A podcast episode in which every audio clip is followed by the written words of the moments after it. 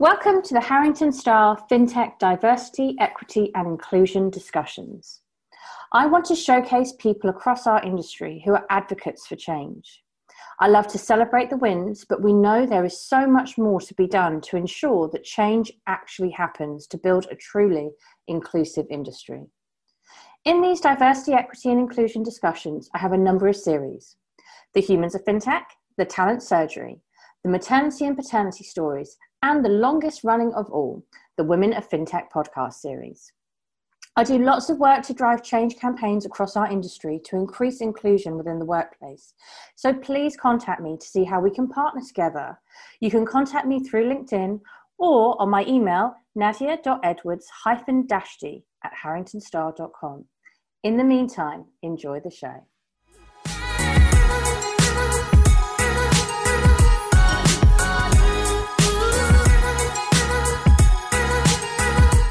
Welcome to the Women of FinTech podcast series. We are here today to celebrate the wins, raise awareness of the challenges, and walk the talk for change across the entire industry. Today, we are joined by Megan Dunford, Group Leader, Strategic Planning at Western Union. Megan drives the execution of key initiatives, providing strategic thought leadership and financial management oversight and support for the partner strategy and solutions team. Alongside this, she is the global lead for Western Union's Women's Employee Resource Group, Women at WU. She has introduced several new programs, including the monthly Women at WU speaker series and extraordinary contributions that puts a spotlight on the women driving the strategy forward. She is here today to share her story and some of the lessons along the way. So, Megan, it's great to have you here. Thank you. I'm excited to be here. So, just to kick us off, tell us a little bit about your role and what that entails. Awesome. Yeah. So, as you said, I'm the group leader strategic planning for our partner strategy and solutions team and it's the kind of role where you're involved in a little bit of everything. So support the annual planning process our budget process and keep an eye on the budget as the year goes but also you know leading strategic initiatives for the team or you know being a representative for the team on other cross functional initiatives as well as supporting the team with communication. So, managing our newsletter, preparing for all hands calls, and supporting the head of partner strategy and solutions in, you know, really driving our strategy for our team.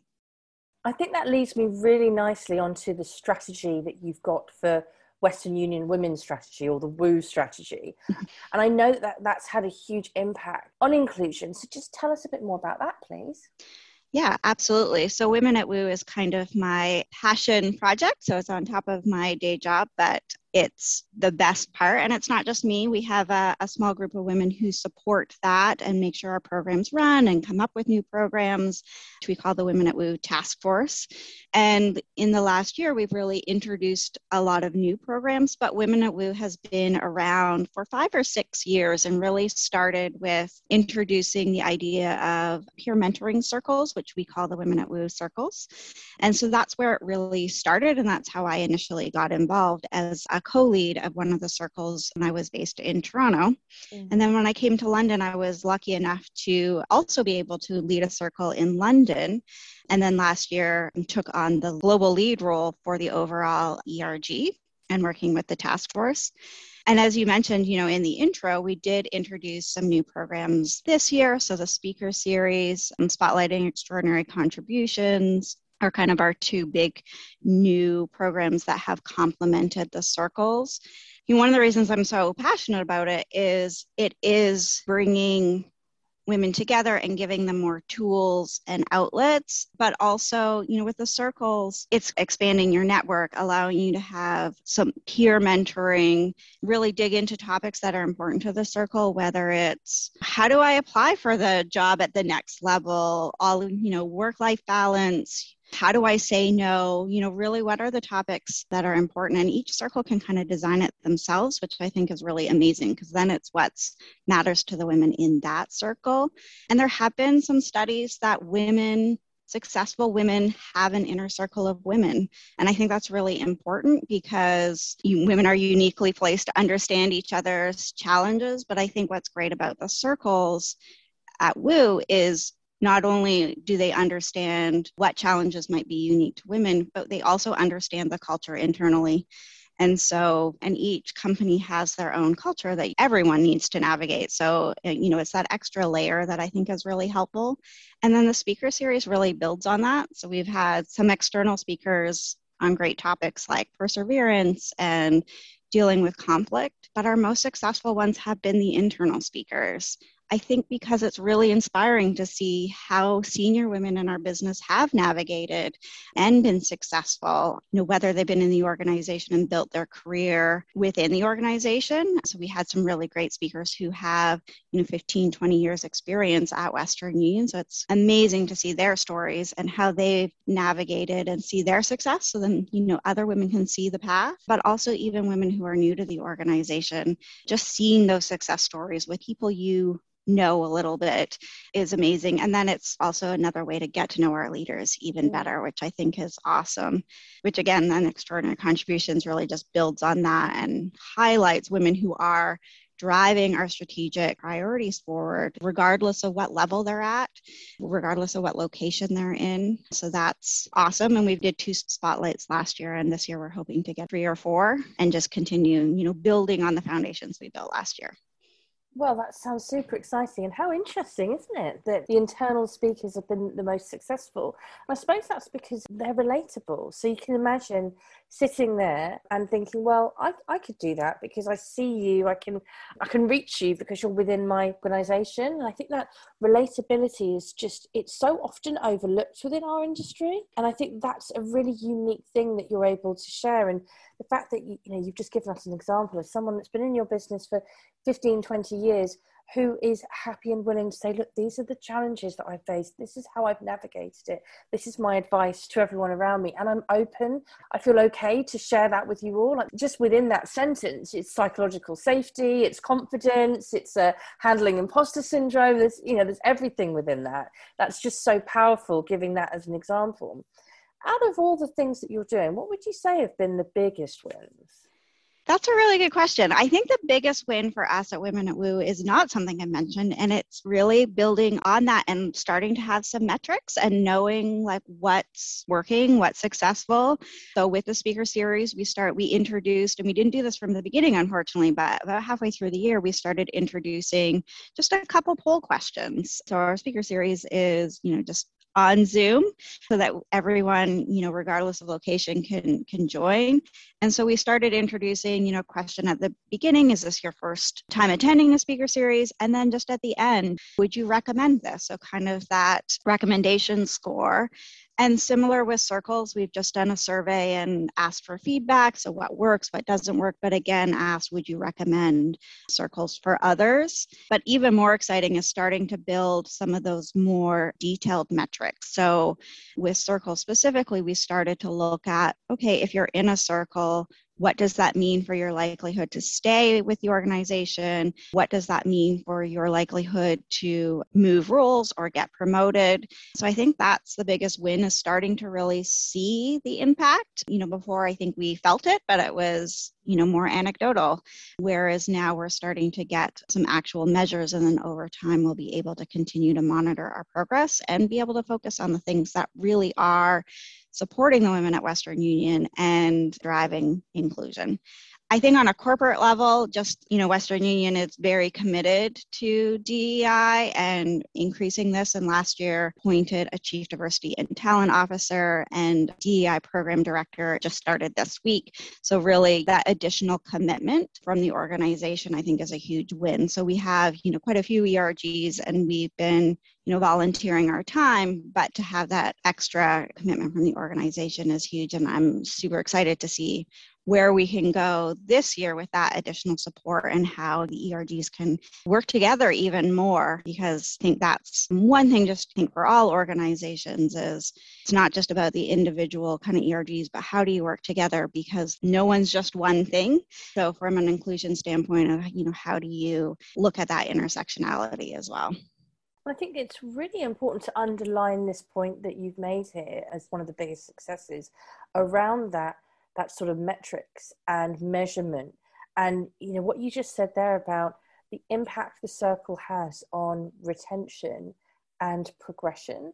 So, retention and progression are probably the, the two biggest subjects when it comes to women within the industry in the financial services industry in the financial mm-hmm. services technology industry we have so many stats that tell us that women enter the industry but then leave within eight years for many reasons that we could go into and that we're working to change and battle against. But that retention piece is so so important and inextricably linked with progression because there are so many stories of the women of this industry who find that the, the playing field isn't level for them to be promoted. They don't know how to ask for promotion, but they're often overlooked for promotion as well. And when they are asked, they seem to have to jump through more hoops than what, what is perceived from others. And you know, in other podcasts of mine, we've we've had case studies of that too. But what we haven't had is someone say what you've just said there that you're measuring the impact of these resource groups and these circles on that retention and that progress. And I think that's absolutely brilliant for us all to listen to and think about how we can implement that as well.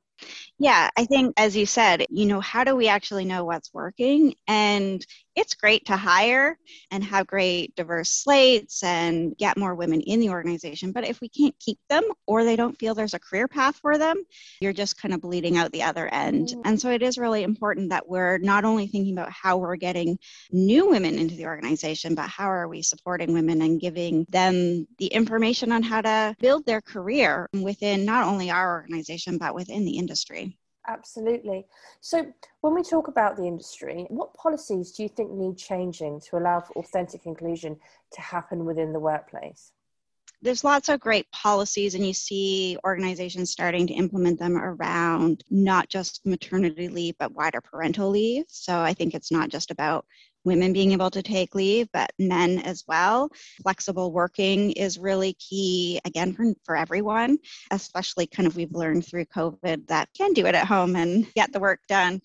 So I think those are some really key policies. But I think it's more than just policies because a lot of these policies already existed in a lot of organizations. It's also supporting a culture that allows you to use these things.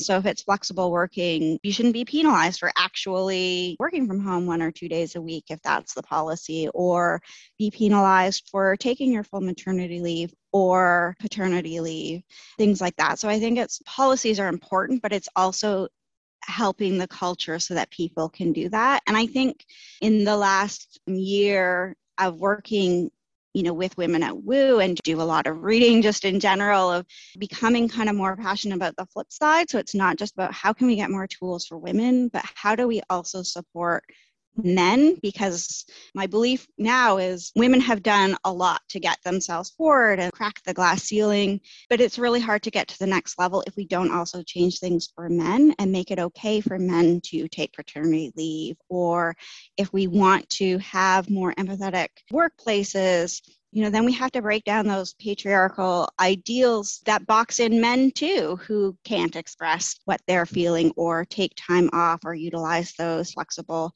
work as an example. Flexible work is a great example of the culture needs to be that everyone can take it. So, whether you have children or not, if you're single, you're a man, you're a woman, whatever, you should all be encouraged to take it and then no one gets penalized. And those are the things that really will help, I think, in my view, get us kind of to the next level of really in su- supporting that inclusion where you can be your whole self at work and support your whole life within your career as well and not just have to make those same trade-off decisions that maybe in the past we've had to.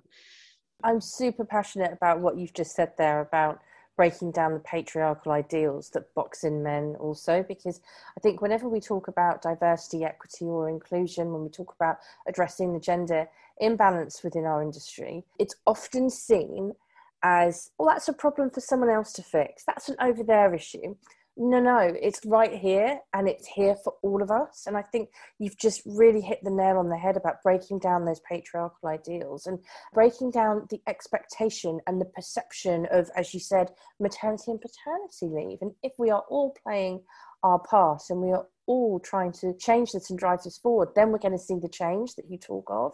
So it's really, really helpful to hear that. And when you said supporting a culture that allows you to take up policies, yeah, no clearer word said, because there are so many businesses out there that they feel that they can rest on the laurel that they do have the policy, but they know full well that no one feels confident, comfortable enough, secure enough to take it. So I'm really, really happy to hear you call out that as well, because again, we all have a responsibility to drive that forward. So my final question, my favorite, which is always the call to action question with regards to what more we should all be doing for genuine, authentic workplace inclusion.